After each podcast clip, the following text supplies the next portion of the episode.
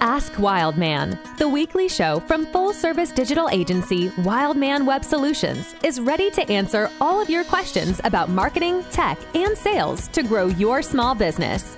Each week, the Wildman Web Solutions team tackles your questions and trending topics live. Learn strategies and tactics to take your small business to big revenue.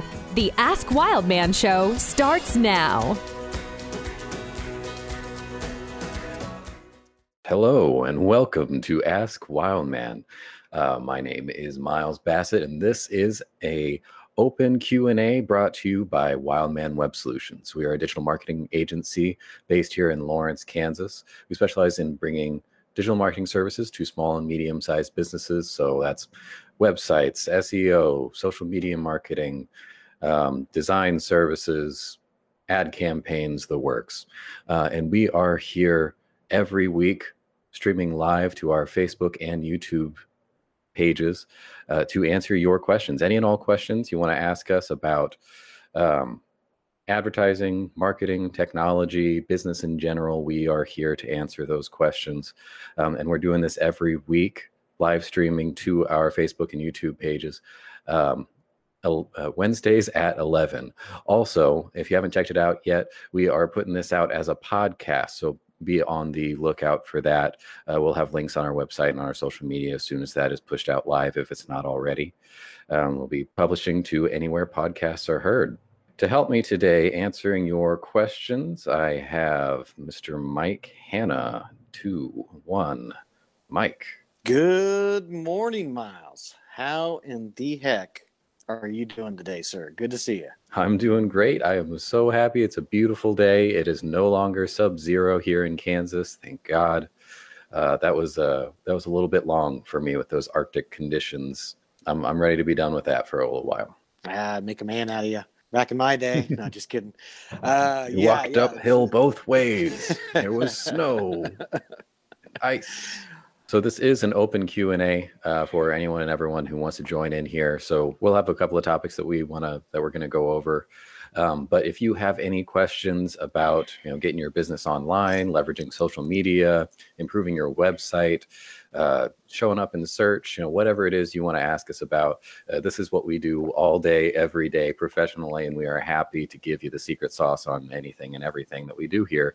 Uh, so we'll be here for the next half hour, hour or so, uh, just just live streaming. Again, um, if you are not catching this live, but you still want to ask us a question, you want to get involved, you can email us your questions at askwildman at wildmanweb.com. And we will get back to you either via email or we'll answer your questions live on next week's show. Like I said, this is a weekly show. We're doing this Wednesdays at 11, live streaming to our Facebook and YouTube, and hopefully some other social channels here in the uh, in the near future. But for right now, that's where we are. So pick your poison and then like, share, follow, subscribe. You know what to do. Okay, so we're going to be starting with a couple of questions coming in through the emails um, and that we've just kind of gotten from clients over the last week or so. Um, I guess I'll start. I've got a, a fairly simple one here relatively speaking, anyway. Um, we had someone ask about ADA compliance. Um, if you're not familiar with this, um, eh, most websites aren't required to be ADA compliant, um, but it is a really nice thing to do. Um, this is the uh, what is that acronym? Americans with uh, Disabilities Act. Yes, American with Disabilities Act. There, I was going to get there. I just needed a little time. so I'm still. I need. I need a couple more cups of this before I'm. I'm all the way at full speed. Um, Keep it going. So, yeah, the Americans with Disability Act requires websites to um, configure their sites in certain ways so that people, mostly focusing on uh, the visually impaired, uh, can still interact with your website in a meaningful way. Um, so there's, I mean, there's a lot of different disabilities that can interfere with someone's ability to uh, work with your website. But the big one that we're going to focus on here is that visual impairment uh, because they are interacting with your website in a way that no one else is.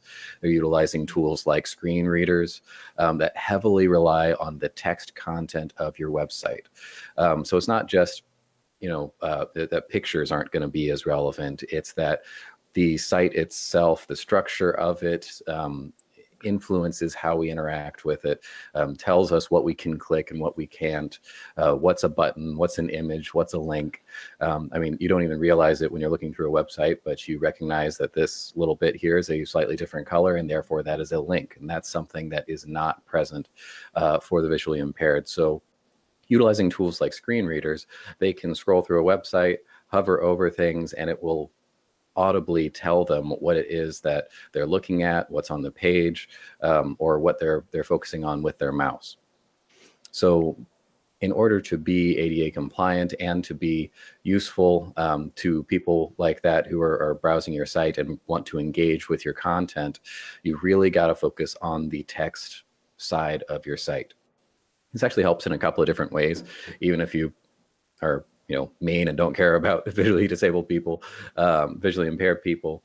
Um, you know, there's still some benefits to having some of these things in here um, and and really leveraging the text side of your site because that's also what search engines are seeing and other crawlers. They're just seeing the text. They don't know what that is a picture of necessarily.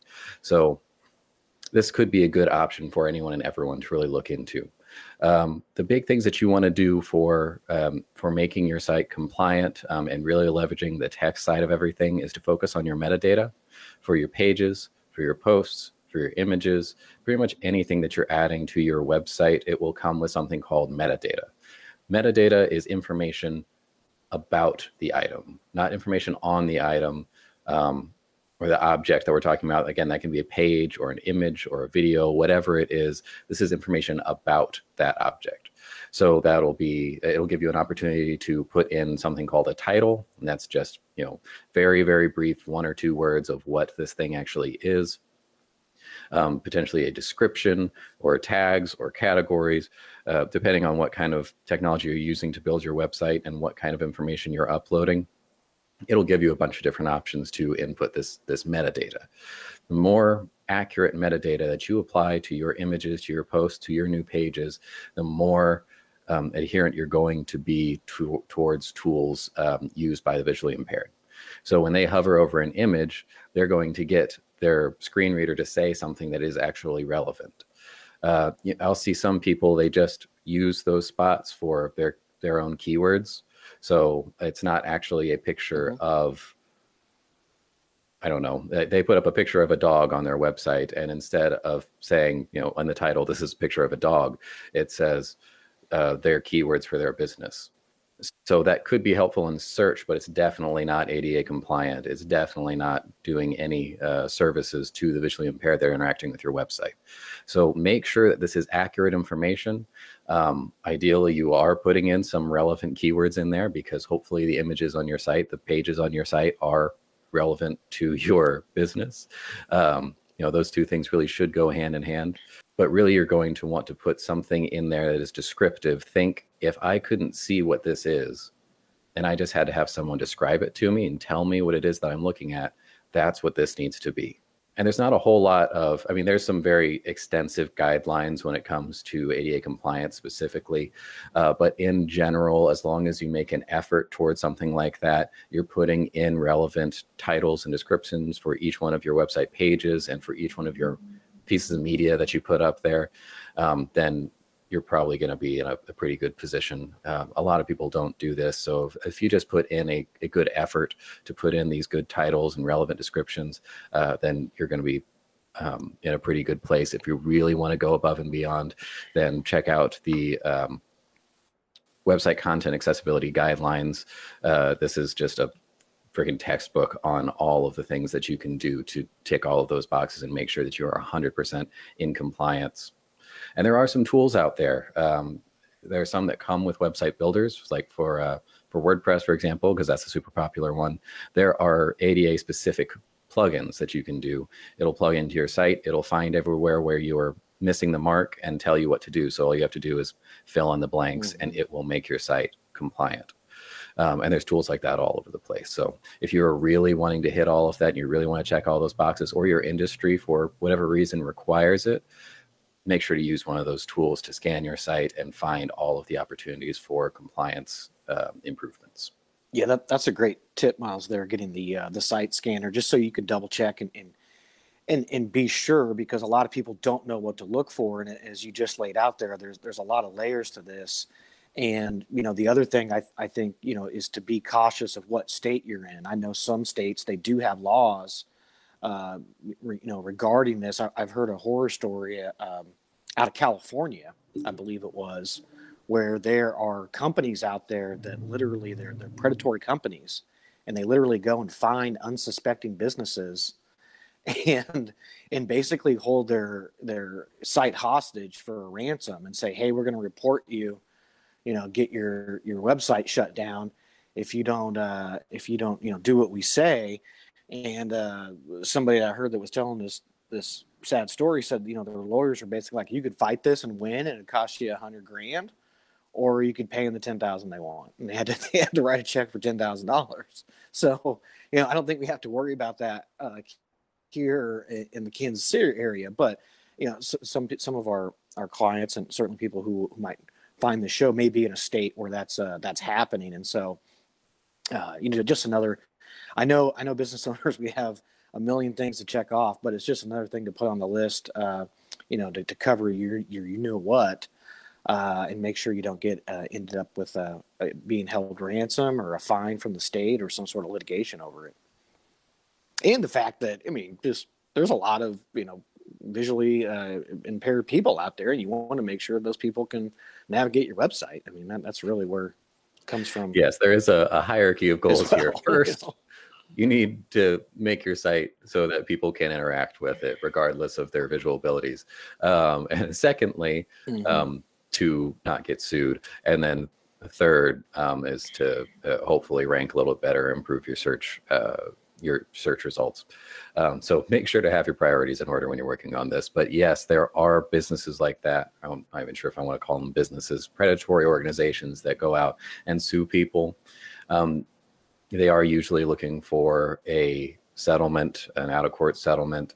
Um, because I mean, the way that the, the laws are written here, uh, generally, like I said, if you are you're making an effort towards that, a real effort to make your site compliant, then you're not going to be held legally accountable for, um, you know, not having a exactly proper title on one of your pictures or something. It's kind of subjective in how they measure that. So as long as it looks like you are mm. putting in um, some sort of real effort there, you're not just completely ignoring the concept, then you're probably not going to be held legally liable. But there are people that um, will try to look for that out of court settlement, knowing that fighting something like that can be very difficult and expensive. I do sure. want to answer a question that did come in on live um, from Sarah from Archibalds. Um, she's just asking Are businesses using TikTok for marketing? Short answer yes, absolutely. Uh, we've talked about it a couple of times on this show. If you want to go back through um, any of our old shows here, um, on our website, there's a section for live stream archives, and we do hit on that a couple of times throughout the weeks. Uh, but Mike, did you want to just real short version of uh, your advice on TikTok marketing for small businesses?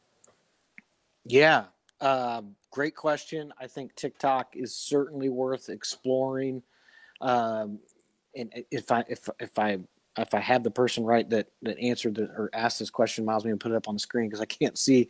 Uh, we're talking about a restaurant. Oh, it was in the old space. stream, so oh, I, I can't actually stream. put it up okay, here. So, yeah. Well, I'm just gonna I'm just gonna answer the question that then uh, how I think it was asked. But yeah, definitely, uh, I I would be looking at testing uh, TikTok, um, especially if it's a it's if it's for a restaurant, even if it's not for a restaurant. I think I said a couple days on uh, a couple weeks ago on the show that you know even if you're a lawyer i think at this point you need to be you need to be testing uh, tiktok. Why? Because it's one of the few platforms out there that you can get organic reach from organic engagement. You can get new followers. You can reach people who have no idea who you are for free which is really hard to do um, you know especially on something like facebook. It's getting harder to do on instagram. There is instagram reels uh, which is a way that you can navigate organic reach uh, on Instagram, but TikTok, it's like uh, Facebook was, you know, in the early days, or Instagram was in the early days. You know, most of these platforms when they start out, they they basically have a more open algorithm, and so it's meant for for organic reach. And they do this for a couple of reasons. The first reason is to build a user base. And the second reason is to get influencers, so to speak, people who will create content to migrate to that platform because they can get followings. But this also works really well for, for any size business uh, because you can also, like I said, get followings uh, without having to pay for it essentially. You just have to put out consistent content and you know, uh, depending on uh, you know uh, on what you consider good on TikTok, it doesn't necessarily even have to be good, or maybe as good as some other platforms in order to get a following. Because what is happening on these platforms is there's more attention than there is content creators. And again, this is the same thing that happens with pretty much every emerging platform that we've seen. And so, if you're the one out there putting content on it, you're going to get a lot more eyeballs than maybe you even deserve uh, on TikTok than you would again on something like Facebook or even Instagram. And so that's why I would really, really uh, look at, at testing uh, things out. And so just that just means putting out a whole lot of different content and then looking at uh, you know the amount of engagement you get, the amount of views you get, the amount of followers that you get with the different types of content that you put out there.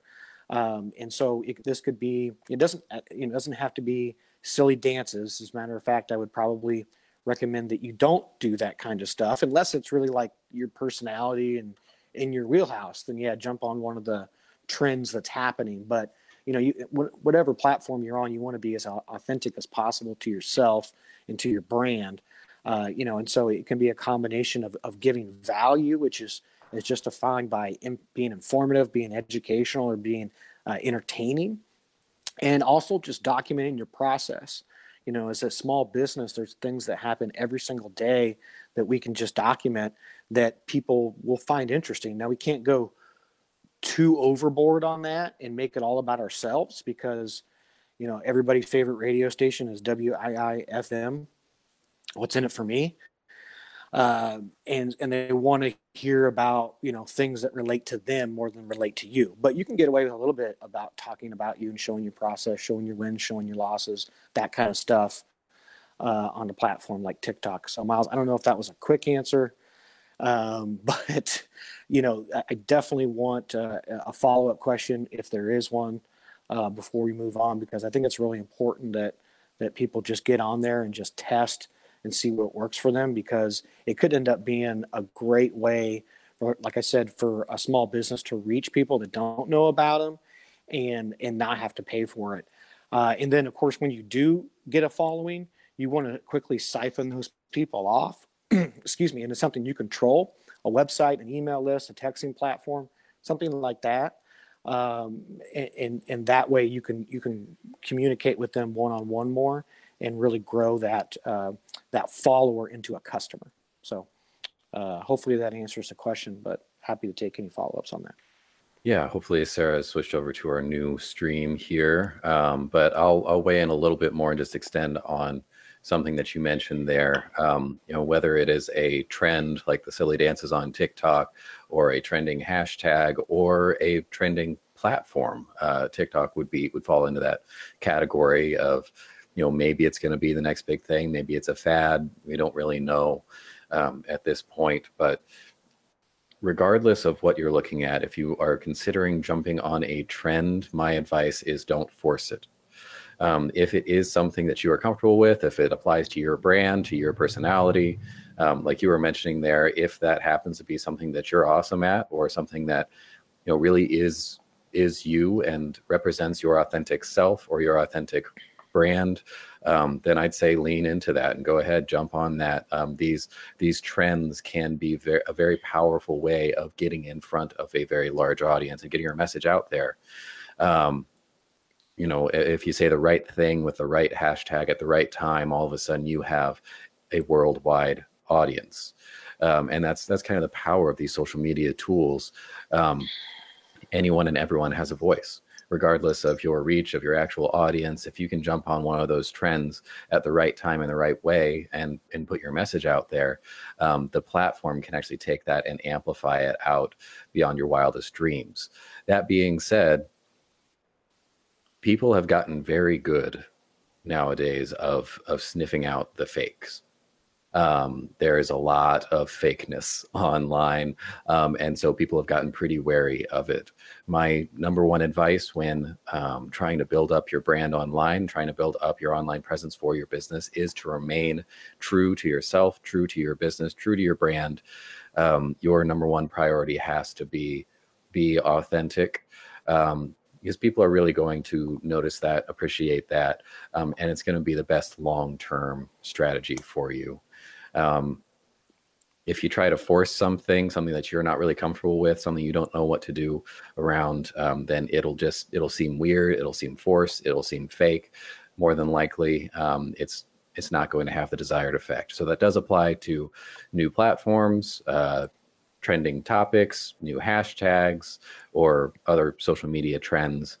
You know, if it fits with you, then go for it. Otherwise, don't try to force something that's not there and I just I just added a um, an article down there in the comment section. Hopefully, Sarah's found the new stream.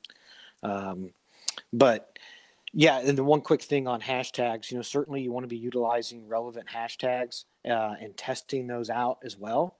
And right now on TikTok, uh, what the kind of the preferred uh, hashtag load, if you will, is is three to nine uh, hashtags that again are relative and, and test them out and there's ways that you can find um, hashtags that are trending and just DM us. I'll, i forget what the link is. I'll, I can send you the link though. I'd have to look it up uh, of, of, how to do that. But, uh, and so that's a good way to start and then just test things out. Uh, don't go overboard. Don't put 30, you know, hashtags in, in there. Um, some people do that, but it actually won't help you in the algorithm. Um, and then, and then, yeah, to answer your question, you know, our businesses, um, you know advertising and or marketing or just engaging with TikTok. The uh, article I put there in the comment section is about Chevrolet, of course, one of the biggest brands and biggest companies in the world uh, through General Motors. And uh, they've now debuted on TikTok and they've came out with an influencer, which is another great thing that you can be doing even as a small business on TikTok. Uh, and so they've um, uh, got a hip hop performer named Breland. Miles, I don't know if you know Breland. I don't know. I'll have to ask my son. He probably knows. I, di- I didn't know how to pronounce Kanye West last week though, so you can tell I'm not. You have a pretty low bar I'm for pop culture here. He has. I'm assuming that he has a uh, a massive following on the platform, and he also had a hit song called "My Truck." And so what they did was they did a rebooted a version of that guy's song on the platform and, uh, and and, so so influencing even on a micro scale which is called micro influencing uh, is something that small uh, small businesses can utilize. And basically that's uh, piggybacking on somebody else's followers. And so uh, you know again if you're a restaurant then you know maybe i would like uh, and you know you can't use KU basketball players or something like that, you know, because NCAA rules. But find somebody that has a big following or is really known around town that would be willing to post when they're eating your food, like, "Hey, I just got carry out," or "I just dined in here," uh, and you give them basically gift cards. You know, is part of how it worked that out. And so, what you want to do is you want to find somebody that has a, a large following uh, that's relevant to your target audience. But if you're a small business, you know, don't go after Breland uh, you know, the hip hop star because his agent's not gonna, you know, obviously uh want to want to do business with you. So you have to find that that middle zone. You know, that's why I said some sort of a local influencer, uh, even you know what I call uh, the alpha mom uh, on Instagram, uh, which which are, are now they're some of them are transitioning over to TikTok. You know, but it's the mom that has a large following that every other mom in the in the neighborhood or the community goes to to ask questions you know where do you get this? Where do you do that? Like you want that person representing your brand online. Uh, and so that's another great hack that you can use on tiktok again because those influencers even on the small micro scale they're able to get good organic reach and so they can get a lot of eyeballs on your business for relatively low spend. Um, and then also just you know running traditional ads and things like that uh, is, is, an, is an avenue as well uh, on TikTok or these other emerging platforms. Awesome. Well, I just commented on Sarah's question. Hopefully, we answered that for you. Um, short answer yes, businesses are marketing on TikTok. Um, it's a great opportunity for organic reach and to reach a whole new group of people since it is a new platform everyone there is looking for new material and new content and new businesses and organizations and people to engage with. Um, i think probably right now we're going to be looking at mostly organic strategies. And mike was talking about utilizing influencers over there in order to get um, you know new audience looking at your stuff. There's a lot of strategies there. Overall those new platforms are a really great place for organic engagement and reaching out to new uh, new groups of people yeah, and one one quick thing, Miles, before we move on, because I Yeah. know this is probably a follow up question: is how do I get those influ those even those micro influencers? Is you just DM them, and you you'll probably have, have to DM fifty to get you know five serious responses. So it's just a numbers game, but just just and, and another thing to do is don't just look at their followings because that can be uh, deceptive look at also their engagement and whether this is on TikTok or on Instagram. Look at, you know, if they have 10,000 followers, but only, you know, 15 people are liking, you know, their posts and engaging with their posts, well, that probably means that, you know, they have BS followers, unfortunately, or they're just not really doing a good job of putting out meaningful content. And maybe they just had, you know, some viral piece once or something. That's how they got their following. So do a little bit of, of due diligence on that uh, because, you know, you, do- you do obviously want to be a little careful uh, when somebody's going to be out there representing your brand. So just wanted to throw that out there, Miles. Absolutely. All right. I'm just putting up our, our link over here. Um, so I had a question come in this morning that I wanted to address. Um, I thought I'd like to get your take on it as well, because it seemed like it was kind of a big question here, kind of a gray area. Um, but if you guys have any questions, anyone watching live, if you want a question on anything, put your questions in the comments below, or if you're catching this later, email us at askwildman at wildmanweb.com and we'll get back to you there. Um, so the issue that came up this morning um, was a uh, a business that, like us, offered a bunch of different kinds of services, not just one particular product or service, but a bunch of things that were almost separate in nature. And the question was, do do I build up this brand around all of these different services where it's kind of confusing? If someone goes to my website, they aren't necessarily going to see exactly the product or service that they're looking for um, because I do offer so many different things. Or do I break that up into multiple micro businesses, different websites, different branding around each of these specific, highly specialized services? Um, my answer was I'll probably dive into it a little bit deeper here because I want to get your response to it. Um, but that there's there's two different strategies here. Um, I think that putting all of it under one umbrella might be a little bit a little bit difficult, a little bit challenging, um, just to put everything out there under a single brand. Uh, people are going to be a little bit confused. You've got to structure your website very carefully to make sure that people are having their service represented as soon as they get there and then they know where to go in order to get to that particular service it's not confusing as soon as they land there they see what they want and they're able to click on it without going and jumping through a bunch of hoops um, but that means that that single website that single brand is going to get all of these different eyeballs on it. People from disparate industries um, different kinds of customers different kind of people all engaging with a single brand on social media on your website. You're going to get more traffic and therefore that's actually going to help with your search rankings across all of these different industries because the rising tide raises all ships. Um, Mm-hmm. and so you're able to build this larger business. It's a little bit more challenging regarding your branding and your messaging and exactly how you're going to structure something like your Facebook page or your Google listing or your website itself. But if you can crack that code and you can make it simple so that people don't get lost, confused, frustrated, then you're going to see a much higher ceiling for yourself than if you create several different micro businesses, which will all uh, require some of your attention. You're going to be uh, spread out a little bit more, but one of those things is going to have uh, simpler, more direct messaging, and maybe able to rise faster than the others, or if you are to do it all together. Um, I guess the main downside there, if you have all of them together, is that you're only moving as quickly as your slowest element there. It's you're you're really looking at moving as quickly as the slowest link in your chain. Um, and so if you don't get it exactly right across all of your services, then you could be bogged down by one little corner that maybe didn't need to be there.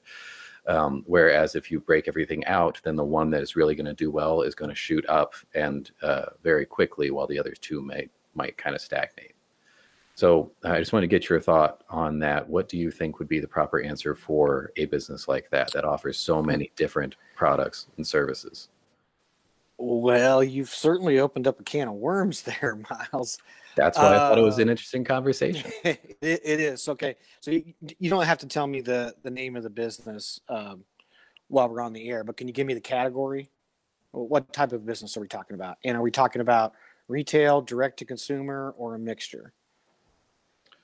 Uh, service, DTC. Um, okay. I don't know. As soon as I say the industry here, that's going to give it away directly. So, okay. service-based okay. industry. Let's say it's someone like like us, like Wildman. We've got a lot of different products and services. Would you like to break it out into having um, an SEO wing and a design wing and a website mm-hmm. wing, or put it under one umbrella. Obviously, we've made our choice and we're moving with that. But you know, looking at other kind of businesses that that do have all of those different kinds of offerings, and they're kind of broad. Okay, got it. Okay, got it. So yeah, th- this is a really good question in in in a really good debate. I, you know, I, I, wish we had the business owner here so I could ask him some more some more follow up questions to dig a little deeper. But uh, you know, I think I think one thing that we have to you know first separate off the off the bat here that's really easy to conflate in this discussion is are we talking about building brand or are we talking about sales? Or are we talking about both? You know because if talking about building a brand which i think should be you know if we're going to use the 80-20 rule you know of our focus for most for most businesses uh, it's you know it's definitely putting everything under under one umbrella so to speak but that you know synthesizing that into what the brand means you know? Uh, let's just take some well-known brands here. Okay nebraska furniture mart for example right? They sell a hell of a lot more than just furniture don't they? Of course they do. They sell literally everything that you could could would or should put in your house okay? They have tens of thousands of skus but what are the what's their brand? What are they known for? They're known for affordable quality furniture, right? And that's what they get you in the door with, right? When they and even when they do their sales, when they run a big sale, when they run a Memorial Day sale or a Labor Day sale or Fourth of July sale or whatever it is, right? They always do the big loss leaders, right? They're trying to get you in the door with the the one or two or three things that they know resonates most with the audience and can put them into some sort of funnel.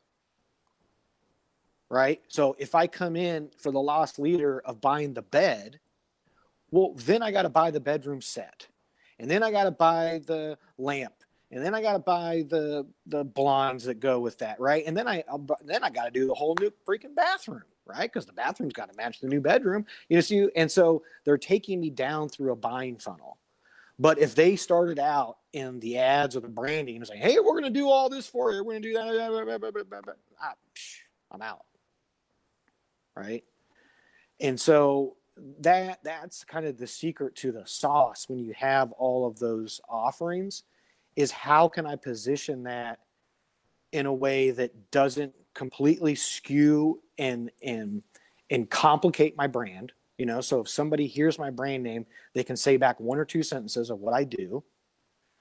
And also, how can I take them through a real customer journey down through my buying funnel that, again, is not going to confuse or scare the customer because people hate to be sold to, but they love to buy. So, how can I remove all the hoops to make it easier for them to buy? Right you know it think about another uh, industry with a whole bunch of different items the grocery store okay grocery store does the same thing and, in their sales is they'll do a loss leader to get you in the in in the in the store right and then they'll know that okay i forgot about this and wait it, do we have butter? Uh, better get some. You know, why did they put the milk all the way in the back of the store? So you have to walk through the whole gosh darn store in order to in order to see all those other items that you didn't think you needed when you walked in the store, right? So there's there's also a difference between how you would how this would play out in retail and how it would play out online in DTC. That's why I asked that you know that question because because you know in DTC you could you can more easily say you know fragment these things up into separate landing pages or microsites or things like that uh, to sell to people too, so you don't get them you know product fatigue or service fatigue you know and and you know they're trying to they only want one thing and, and they see 50 things on your website right?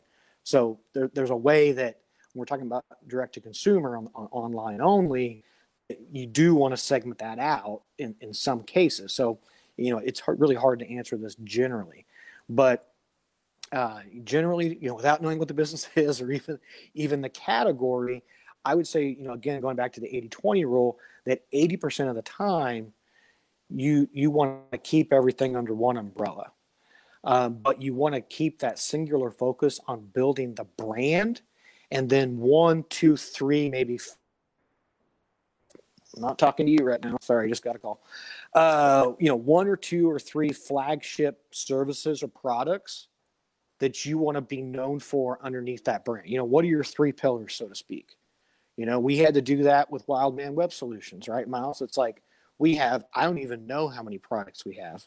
I probably should as the sales manager, but I don't know, somewhere between 50 and 100, maybe more. I don't know. But like, what are the three things that we focus on? Websites, apps, digital marketing, right? Because there has to be some sort of focus to what you're what you're branding and what you're selling. And then when you get somebody in the door, when you get somebody in a meeting and you figure out all the other things that they need, then that's the appropriate time to talk about this, that, and the other thing. But if you just lead with that, A, it's going to lead to confusion in your brand and it's, it's going to make it more difficult to sell somebody, you know, the one or two, th- three things that they were actually coming in into to do. So, you know, always think about that principle of being sold to but they love to buy. Don't oversell your products. You know, when, we talk about, um, you know, even even in in in, in service based direct to consumer, you know, I think a big mistake for a lot of service based businesses is trying to sell their service on the website. Uh, that'll work for some, but not for many. You want to sell getting the meeting set so that your sales team can then sell the service. You just want them to, to opt into being like, hey, I'm I want to hear more. You know, and, and so there's there's all kinds of, of different levels to this discussion. But you know, I think over over complicating things is a huge mistake. Uh, when, when we talk about just the psychology that somebody goes through in a customer journey, make it super simple for them, right? Uh, you know, Apple, you know, they don't they don't talk about all their auxiliary products, right? Apple doesn't try to sell me, uh, you know, these things, right? They try to sell me the hardware. They know that I'm going to buy all the other, you know, things that go with it and the apps and all that stuff. They're trying to sell me the iPhone and the computer, the hardware. So same thing, reverse just reverse engineer that principle with your services. What are my core services that are going to get somebody in the top of the funnel and down through into the middle of the funnel that then I can then I can open it up and say, okay, well, you also need this, this, this, and this if you really want your service that you're trying to, you know, accomplish or your problem that you're trying to solve uh, be accomplished. Uh, because you know, as we all know, oftentimes services aren't completely standalone, a la carte, and that's why I wanted to know a little bit more about the business because sometimes they are, sometimes they aren't. Uh, and so, Miles, I don't want to I don't want to drag on too long, but hopefully that answers the question.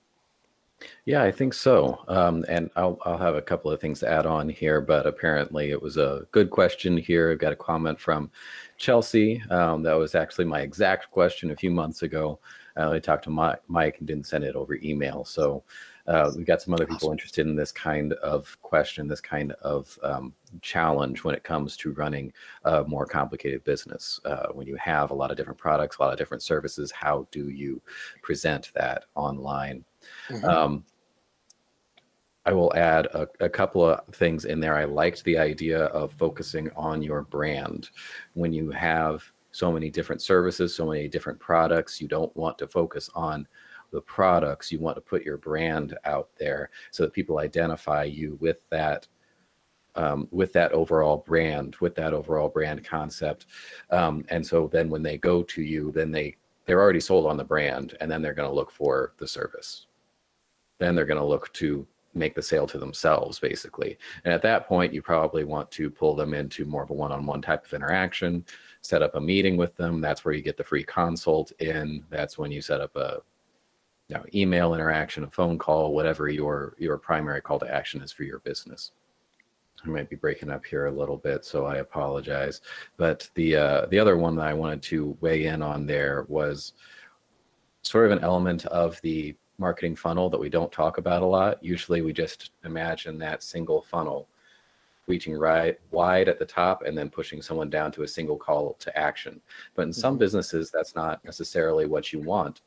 You want a couple of uh, a couple of very similar marketing funnels. So at the very beginning, whatever that first interaction is with your business, we'll say website for uh, you know ease of conversation. Someone lands on your website you want to immediately funnel them into the right category. So that first page that first thing that everyone sees there should represent your brand because that's what you've been selling the entire time and then it should sort them into the proper bucket so that you can then follow them down through their relevant content uh, and through that through their relevant marketing funnel because there's going to be a, a, slightly different process for selling someone in this industry, this particular product versus that industry and that particular service. Um, and you can cater those t- things to different segments of your audience. Um, so that means that that first interaction with your business, whether it's your Facebook page or your website or your Google listing or whatever, should be focusing on those two things. One, your brand, because that's what you've been pushing out there, that's what you've been marketing on not your services, not your products. And then secondarily, it's going to be looking to sort them into the proper funnel so that you can bring them through that entire customer journey and eventually close. You know, you maybe think of one quick thing there, going back to uh, everybody's favorite radio station, W WIIFM. What's in it for me? Uh, you know, I, I, think another thing is is you know focus on the the benefits of your products or services a lot of times whether it's it's in our marketing our branding eh, or just in our website in general or how we talk to our clients we get focused on the features. And hey it does this this and this or I, I can do this that and this and we don't focus enough on the benefits of what they're specifically going to get out of it. And and and that's just another case sometimes of overselling. Sometimes we're just we're just giving what is is we think it's important information you know as the business person because we're like man look at all this stuff they can do but it's useless information to the person that's just figuring out how can i solve this one problem? And and you know and and so to talk about your your your point about the funnel uh, a minute ago which i think was really really smart is you know it's it's not just a one and done sale for most businesses and they don't want to have a one and done sale. I was talking to a potential client about this yesterday as we were dissecting his his or their buying funnel. You know, it, it's obviously easier to sell to a reoccurring customer or to a previous customer than it is to sell to a brand new customer.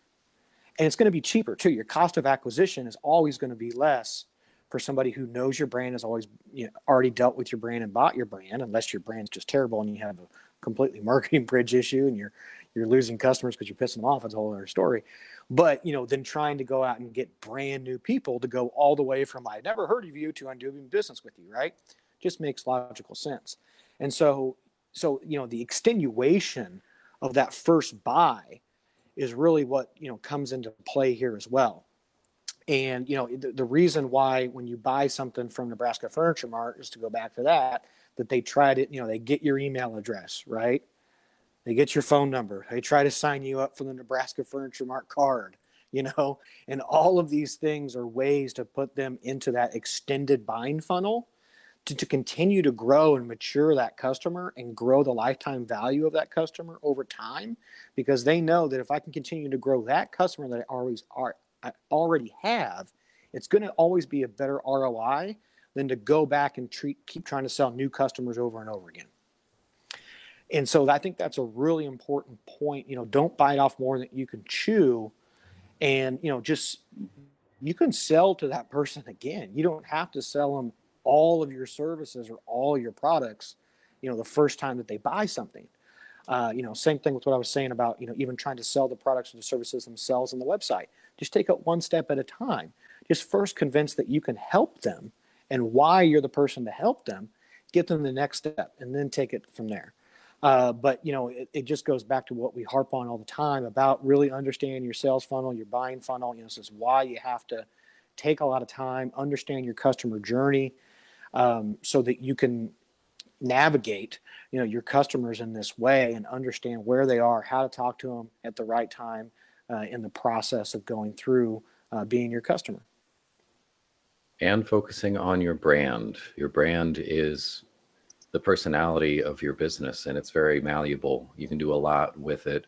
Mm-hmm. So, regardless of if you just sell this one specific product or if you've got a hundred different products and services, that brand is going to stay consistent. If you can build that up, that's going to be your best friend in developing a robust marketing funnel, mm-hmm. a concise customer journey, and hopefully delivering uh, good service getting lots of sales and that's that's ultimately what we're looking at as business owners. We want to see those sales.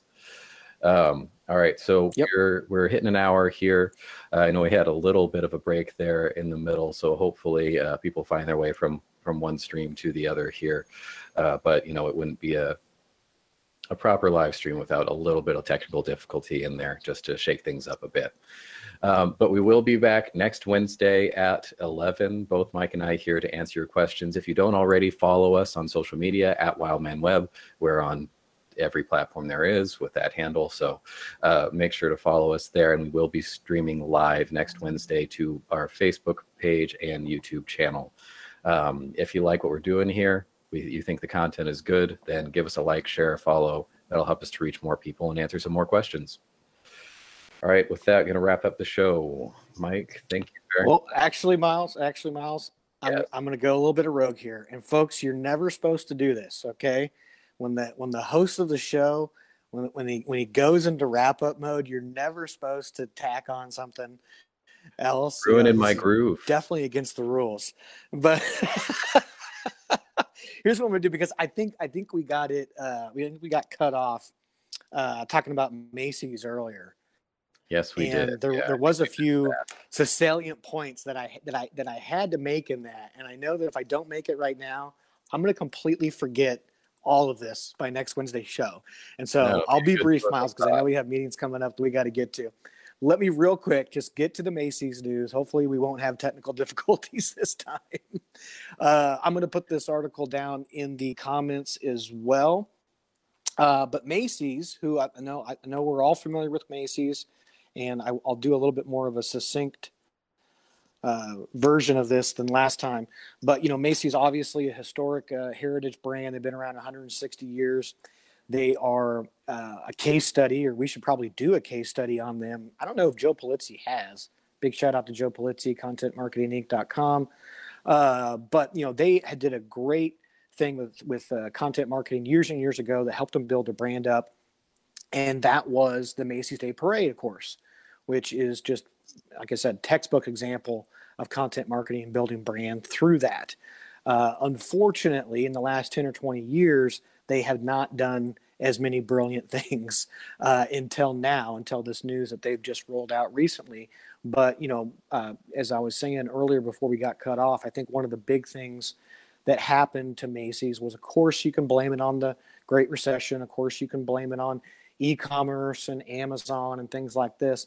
But I really think that their leadership team, along with so many other struggling big retailers uh, like J.C. Penney's, which is is bankrupt, and, and and so on and so forth, that they just lost sight of their vision, and they started looking in the rear view, and they started thinking, well, this is the way we've always done, and they didn't they didn't optimize their business, you know, at the right time, and they didn't, uh, you know, uh, innovate, if you will, and to keep up with what the consumer wanted.